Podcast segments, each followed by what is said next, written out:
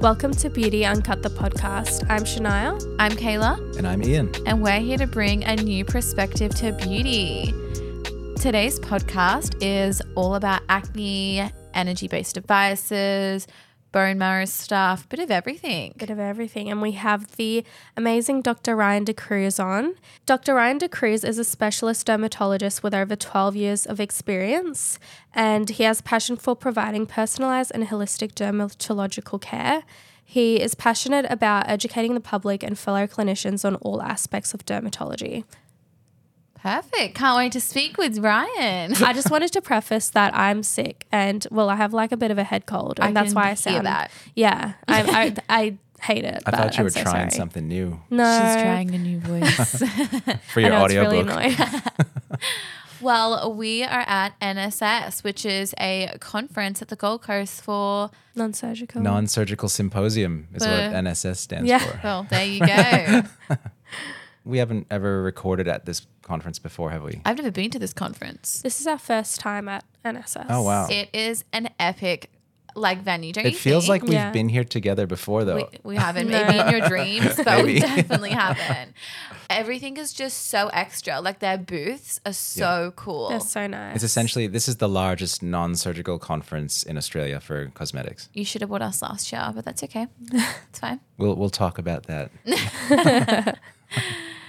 but yeah, we, we've got a few interviews lined up with some doctors and practitioners here I'm NSS. just super excited. I'm excited. But I'm excited to chat with Ryan. All right, so let's welcome Ryan to the podcast. Welcome, Welcome, Ryan.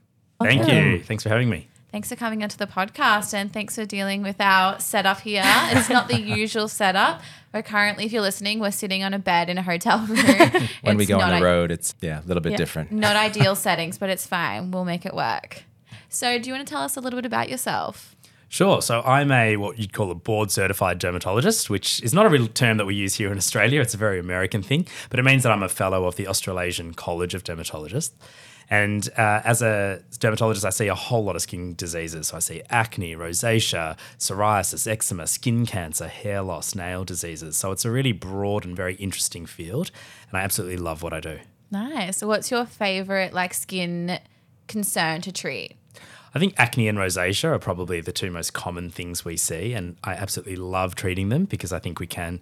Uh, I hesitate to use the word cure, but we can make a huge level of improvement to these patients' lives and their self esteem and confidence. It's very fulfilling. Yeah, ac- when I was doing skin, acne was my favorite skin condition to treat. It's just such a rewarding, fulfilling condition when they get to the other side and you can just see a huge difference in their confidence. Definitely, it's you're really joining the patient journey from the start to finish, and you see this huge change in their their personality, their the way that they engage with you, their eye contact, and everything. It's actually it's incredible. Yeah.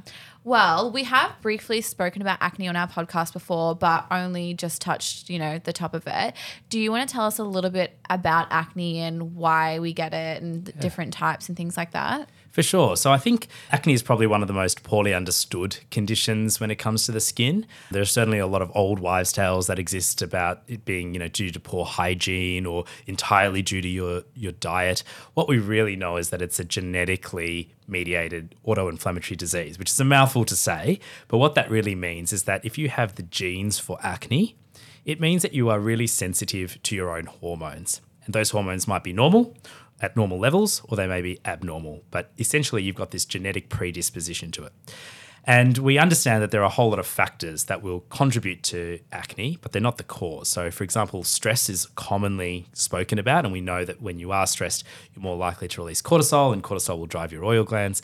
We know that diet can play a role, and certain patients are very sensitive to a, a high GI diet, so sugary foods and high fat foods may trigger their acne, but it doesn't cause it. Damn. And we know that a whole lot of sort of makeup products and other things that people will put on their face can actually also aggravate acne. But ultimately, it comes down to your, your genes and, and to your hormones. So, we, we understand that this is a problem that might often start in your teenage years, particularly around puberty.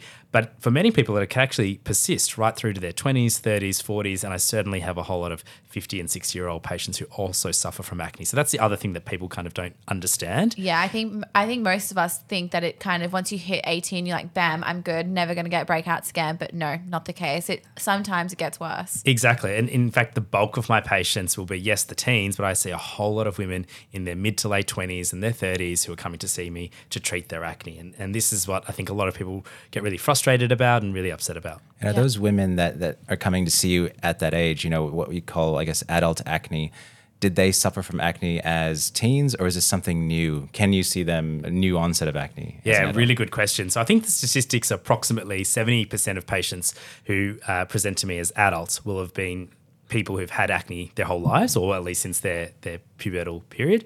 And about 20 to 30% of patients, there'll be new onset acne later on in their sort of late 20s or early 30s. I know you were just saying about how acne is mostly genetically predisposed, but is there any way we can kind of prevent it or improve it? Yeah, that's a really good question. I, I certainly think that we can alter to an extent the natural history of acne through our skincare practices when we're when we're young, through our uh, paying attention to our diet and to just having some very simple techniques, including things like having a really holistic diet, doing good exercise, drinking lots of water. All those small things can make a slight difference.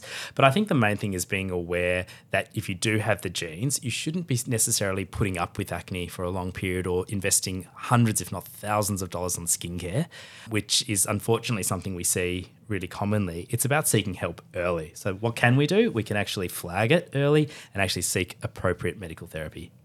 What therapies in your practice do you typically do to treat acne, or what kind of treatments? Yeah, really good question. It's something that I think we get asked a lot, particularly because there are a lot of people who are very scared about medical therapy. So the minute you mention going to see a dermatologist, automatically people will sort of seize up and think, oh, they're going to put me on hardcore, Roaccutane. yeah, Yeah. Roaccutane, hardcore medications, creams that are going to burn my face off, and things. The, the reality is that there's a whole suite of both in clinic treatments and at home skincare that can be used really harmoniously. And it's all about having a really good relationship with the doctor or the dermal clinician to understand you as a person, as a patient, your skin type, whether you've got incredibly sensitive skin, whether you're, you know, got very hardy skin, whether you're someone who definitely doesn't want to be on medication or can't be on medication. And certainly the future is very bright. So we've got a whole lot of in-clinic treatments that might include peels or steam extractions, as well as LED light, to prescription therapies, which is where I come in. And in the future, we have a really exciting developments in the field of acne because we'll actually have energy-based devices that can not only treat acne scarring, but actually active acne, which is something that has never been done before. Is this the AviClear? Is Yeah, that the how- is- AviClear. AviClear. Almost. uh, you know what I was thinking? You know that product that's called Asclear or something Oh, like yes, that? there is, yes. Yeah. Yeah. Well, do you want to tell us a little bit about that? Because that's actually how I found out about you through the AviClear um, Yep. Cutera. Yeah, so AviClear is is a new laser by a, an American company, Cutera, and it's it's basically the first in class treatment for active acne of all severities. Right. Now, generally, when you think about laser and, and acne, it's it's designed to treat acne scarring. So that might be the redness, the, the pitted scars that are left behind, or even some of the more raised scars. But this is a specific device. The, the wavelength of energy is 1726, and what that means is that the energy penetrates through the skin and targets the oil glands directly.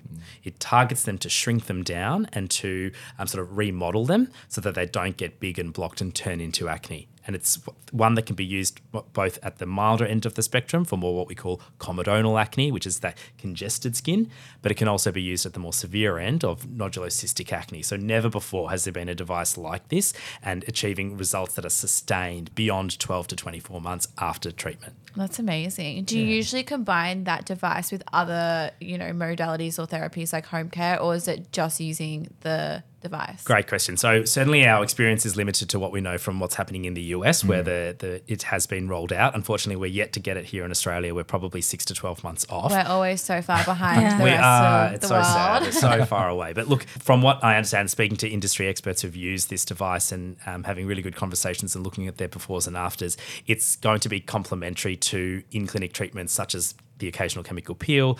You may still need to use topical therapies on prescription or good skincare, but there are certainly many cases that do nothing and just have Aviclear. So I think it's it really depends on the patient in front of you, but most commonly for optimum results, you'll complement it with really good skincare. So would it be thought of then as first line? Is it something that literally everyone would have, and then see what else you want to? You know what? It really depends on the patient hmm. and on their their means. Aviclear, let's be honest, it won't be cheap because of the the technology, the cost of the technology that and the number of treatments. It looks like it needs three treatments spaced approximately a month apart. Right. And we're still will be learning about where, what that price point will look like. For some people, it'll be a no brainer. They absolutely don't want any oral therapy or, or t- prescription creams, and so yes, it'll be used first line in them. In other patients, it may be used as adjunctive therapy down Yeah. the track. So it'll still be a bit of wait and see and how it'll unfold here in Australia. We have a very different medical landscape, as you know.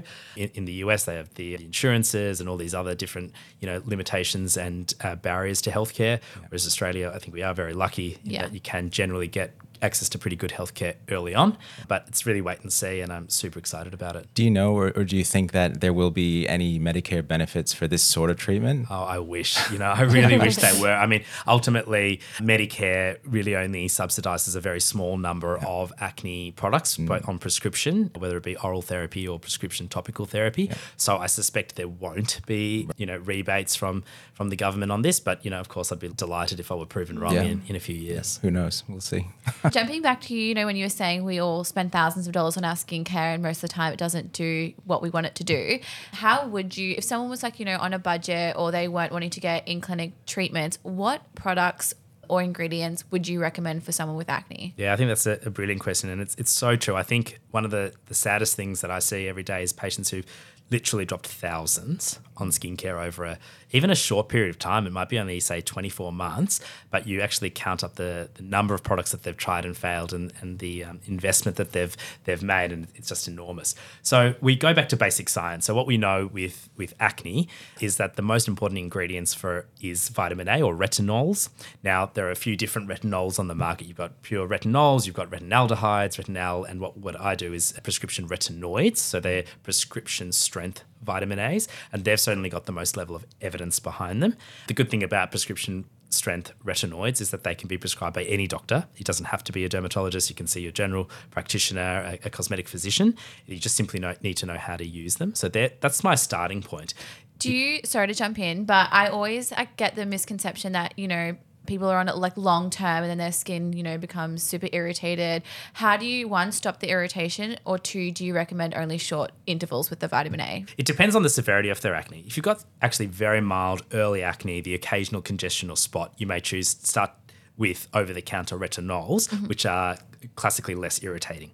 But let's say you need to jump onto a prescription strength retinoid. The key is going slow and using heaps of moisturizer. And your question was, well, how can pa- patients spend appropriately or sort of within their means? And you don't need to spend a lot of money on a good moisturizer. There are plenty of really good evidence based hydrating moisturizers that don't cost a fortune, that are, for example, less than 25 Australian dollars. Mm-hmm. And they can be paired with a, good prescription strength retinoid. It's about starting at only two or three times per week, moisturizing before, moisturizing after, is what we call the sandwich method, and slowly increasing it over a period of, say, six to eight weeks. When this is done appropriately, I'd say at least 60 to 70% of patients can tolerate good prescription strength retinoids very well. And in the case where you can't, then you can drop back to a, a retinol or, or retinal and uh, use other types of skincare such as alpha hydroxy acids, beta hydroxy acids, even zinc and niacinamide, which are all ingredients that have been proven to have beneficial effects in acne.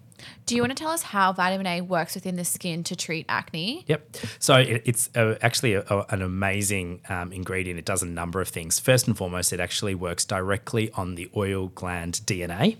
So the in the oil gland, which we call the sebocytes, they they are programmed in acne prone patients to produce too much oil and to get blocked. So what the retinoid does is it penetrates through into their cell nucleus, into the DNA to down regulate them. So first and foremost, it's shrinking down the oil gland and reducing the amount of sebum that they're producing.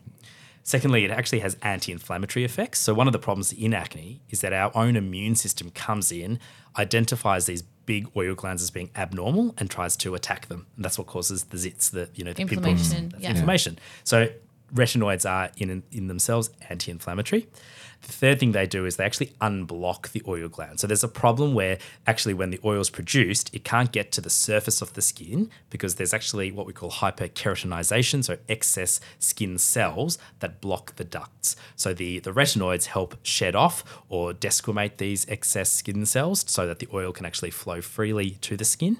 And by unblocking those pores, it also helps reduce congestion and, and therefore acne as well. Amazing. And then you were talking about like alpha hydroxy acids, beta hydroxy acids, zinc, and niacinamide. Yep. Do you want to tell us how they complement like the vitamin A and how they work for acne as well? Yeah, absolutely. So AHAs and BHAs are really age-old ingredients and should be incorporated into any acne skincare regimen, but carefully. So Yeah. this is where you, you asked about how you can tolerate retinols and retinoids. It's about uh, introducing AHAs and BHAs in a slow and partial manner. So I would perhaps use a, a cleanser that contain, contains, say, salicylic acid 2%, but I'd say to my patients, please only use this two to three times per week. And what it does is it helps that unblocking of the oil glands that I referred to earlier.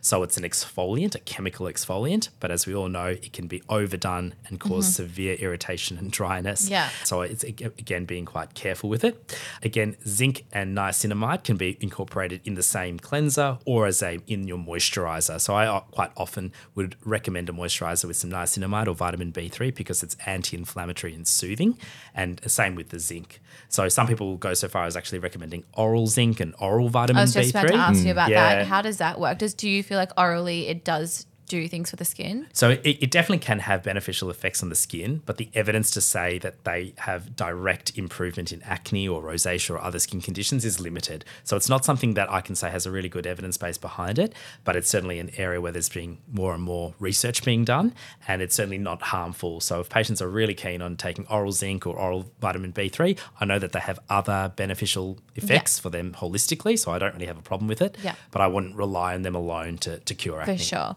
What about essential fatty acids? Yeah, so essential fatty acids, I think, are- really. Uh, do you mean orally? Orally, or yeah, yeah, sorry. So again, I think the the time when they're particularly helpful is when you are prescribing an oral retinoid. So Yeah. if, if you are going onto low dose isotretinoin, we know that this is a fat soluble drug, and combining, say, a, you know, a fish oil capsule or cod liver oil capsule with oral vitamin A, we know has a synergistic effect.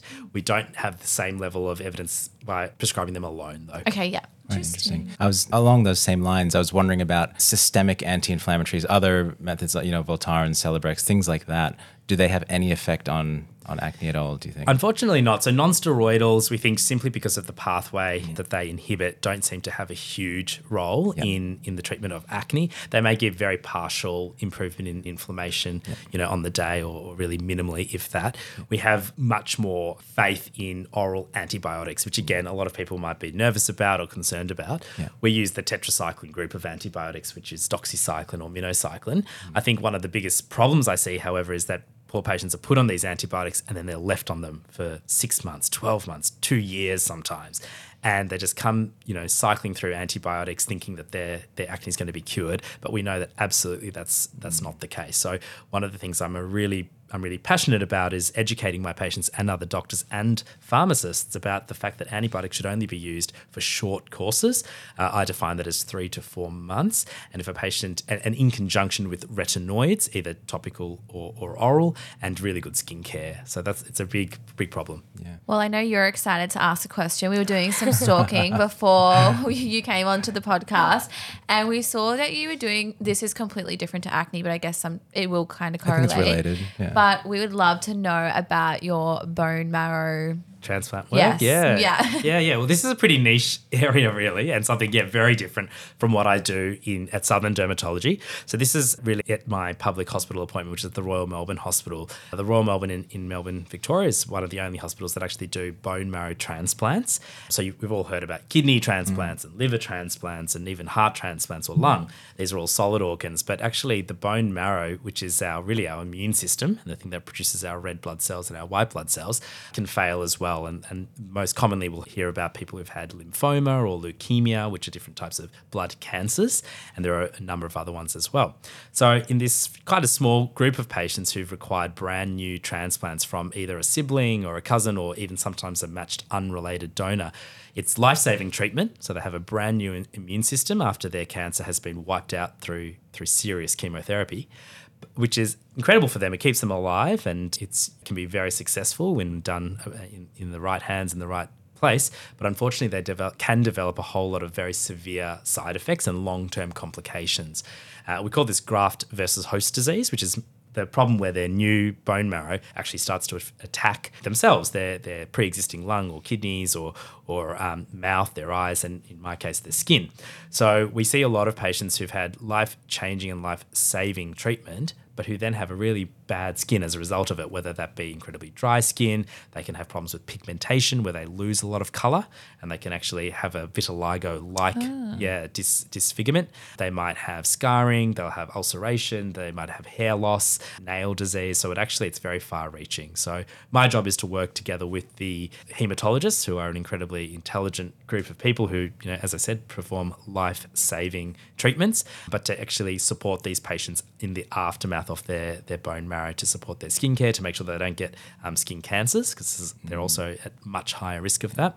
But you know, we're talking about patients as young as say 20 or 25, young women who who are still alive but have lost you know 50 to 80 percent of their hair, or can't wear nails, artificial nails, or paint their nails because they've got nail disease. So it can really have significant psychosocial um, yeah. effects on them. And is yeah. your approach to to treating these patients any different to someone who comes in with that problem without having had the bone marrow transplant? Yeah, it's a it's a great question. I, I think if anything, I'm perhaps even more aggressive in the mm. way that I'll help them, want to manage them. Yeah. They're sort of a lot more advanced in terms of their skin disease. They're often quite emotionally fragile as well. Yeah. So these patients require a lot of time. Um, building rapport. You need to build their trust because often what's happened to them is that they've cycled through lots of doctors and nurses. They've been, you know, through the hospital. They've had experiences that, you know, you and I will couldn't even dream mm. about in terms of how severe their health has been affected.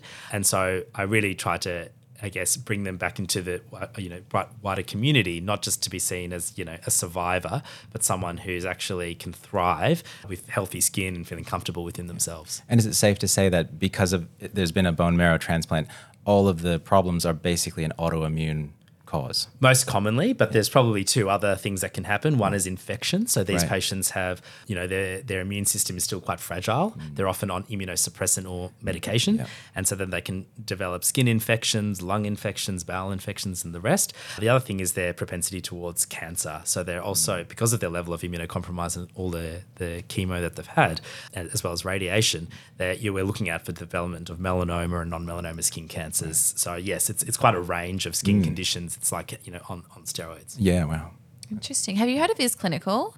Yes, I have. I was about to say they do a lot of work with cancer patients and they've developed products like they're obviously going through treatment and you're on the other end of it. But yeah, they're a really good brand. Like yeah. they're ProHeal and all of that. That's right. And look, there are there are a few brands out there I know in a similar way, La Roche Posay by, yeah. by L'Oreal, do, yeah. uh, really specializing in oncology.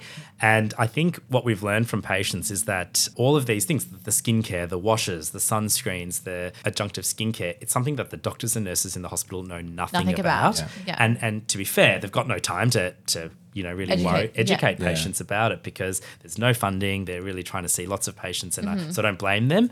But uh, I'm actually really passionate about integrating that world of yeah what we would call cosmetics, which really is just about supportive skincare for for real humans who've undergone you know life saving but potentially very damaging treatments. Yeah. I also feel like doing your skincare is such a nice ritual. Like, I feel like it's nice for people who are obviously going through that. Like, to, you know, cleanse your skin is actually really nice. And a lot of the cleansers on the market can be quite irritating. Yep. So when they find the right products, yeah. Well, that's right. I think we heard this morning at the NSS that even in the times of, where, say, the global financial crisis, where you know money is tight, people still want to spend a little on themselves to make themselves feel better about what's going on in the world around them. Yeah. In the same token, if you're going through cancer therapy, actually, you know, having good skin, putting on some makeup, dressing nicely, because you know you're, you're battling poor health, it uh, can make a huge difference to how you're tackling life and feeling on a day to day basis. So it's not something that we should think less of. We actually think this is part of our care Yeah. for this human in front of us. Yeah. Oh, I love that. It's like yesterday, you know, I was saying you have one of those days where everything is going wrong and you just need one win. Yeah. You just need one thing to make you feel Keep better about yourself. Yeah. Yeah. So I Yeah. think that's what it is. It's being holistic, isn't it? Yeah. I mean, I, we're, we're dermatologists or dermal clinicians or surgeons or whatever we are. If we only worry about that one thing that we're, the patient has come in Hmm. to talk to us about, we're actually missing all of the other aspects of them that we actually could help. Mm-hmm. Whether it be saying, look, you're clearly really struggling now. Have you spoken to anyone? You know, maybe seeing a psychologist for a short period will really help work through some of these issues. And when when my, some of my patients will look at me and go, "You're my dermatologist. Why are you Yeah. thinking about this?" But you actually other uh, other times you see them going, "Yeah, he's absolutely right. Like Yeah. I know that a lot of my skin problems might be due to my underlying stress or depression or anxiety. Yeah. and it's having that really sort of holistic, I, I guess, uh, package of care that I think is critical for all healthcare professionals, Yeah. no, no matter what Yeah. who you are. I think it, there was definitely a lot of disconnect previously. I feel like healthcare professionals are now really wanting to be more holistic and work with everyone around them to provide better patient care. Yeah, I think so. Yeah. Well, before we wrap up the podcast, do you guys have any other questions for Ryan? I feel like we should jump into our fun questions. Yes. Yeah. Well, my w- question was going to be, what's your favorite skin condition to treat? But you already told us it's acne and rosacea. So, do you want to go for? Yeah. So, uh, what is your favorite skincare product to use?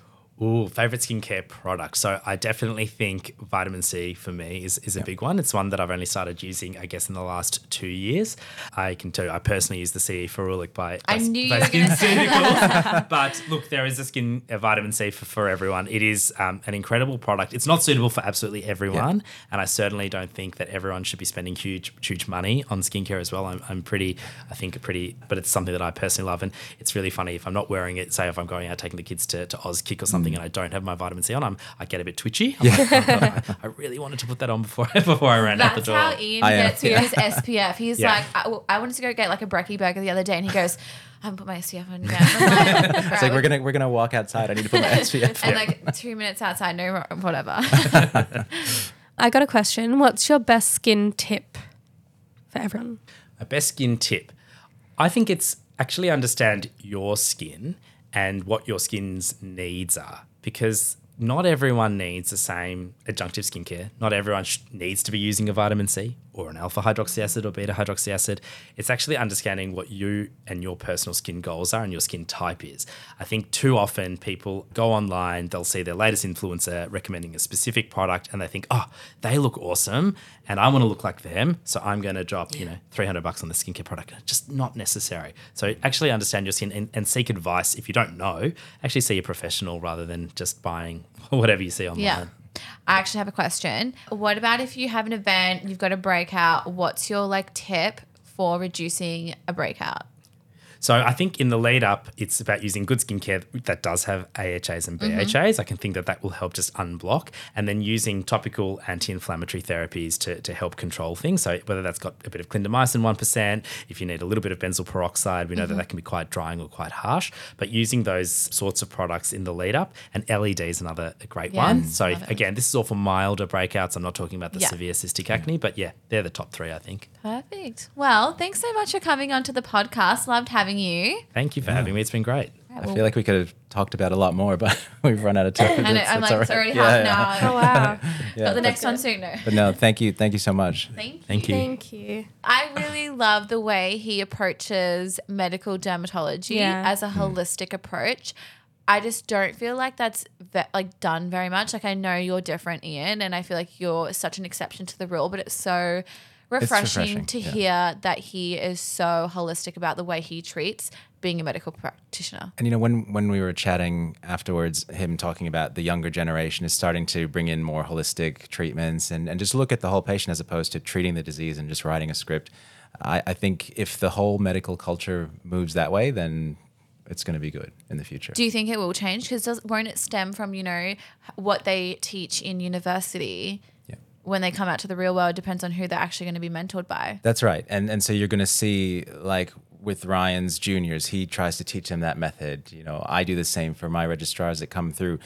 you're going to have a slow trend towards that Yeah. as long as nothing happens to to shake it up, you Yeah. know, and and make things go backwards. And it makes sense, right? Because especially I guess in the word of dermatology, like, you know, when you have acne, you go to see a dermatologist and you want it to be fixed. Mm. And then most dermatologists are just going to give you that script Yeah. and it's just like, okay, well, now what? Yeah. It's like that acne might come back after like what are you going to do then? So it's like it's great to hear about that whole holistic approach, you know, making sure they are on the proper skincare and everything so that they can actually maintain their results and you know, it's much more than even that. It's the whole mental health and like how, you know, your hormones will affect your body as well. So I think yeah. a lot of the, the doctors uh, that I've spoken to who treat things like acne, they get frustrated as well because they they do the script and it helps for a little while and then it comes back and the Yeah. patient's unhappy. The doctor's not sure what to do. Do I just do another script or do Yeah. I do something else? And without looking too far outside the box, they're, they're sort of limited in what they can do. So I think that you know the holistic way of treating the patient, as Ryan said, from start to finish, the whole journey, is is a really good method, a way to do it. Yeah. Do you know what's so funny? When he was like, you know, people spend thousands of dollars, you know, on skincare and like only in like 12 to 24 months. And I'm like, I was thinking about you when he said I was like, um, I spent that in like three months, but yeah, I, I was like, that that's really good. A thousand dollars like a year, like good on them. That that's budget. Yeah, that's that's pretty good actually. Yeah, perfect. All right, so shall we wrap up the podcast? Let's do it. Thanks so much for listening to today's podcast. Make sure to follow us on our socials. All the information will be in the description. And make sure to leave us a review as well. And we will see you in our next podcast. Bye. Bye.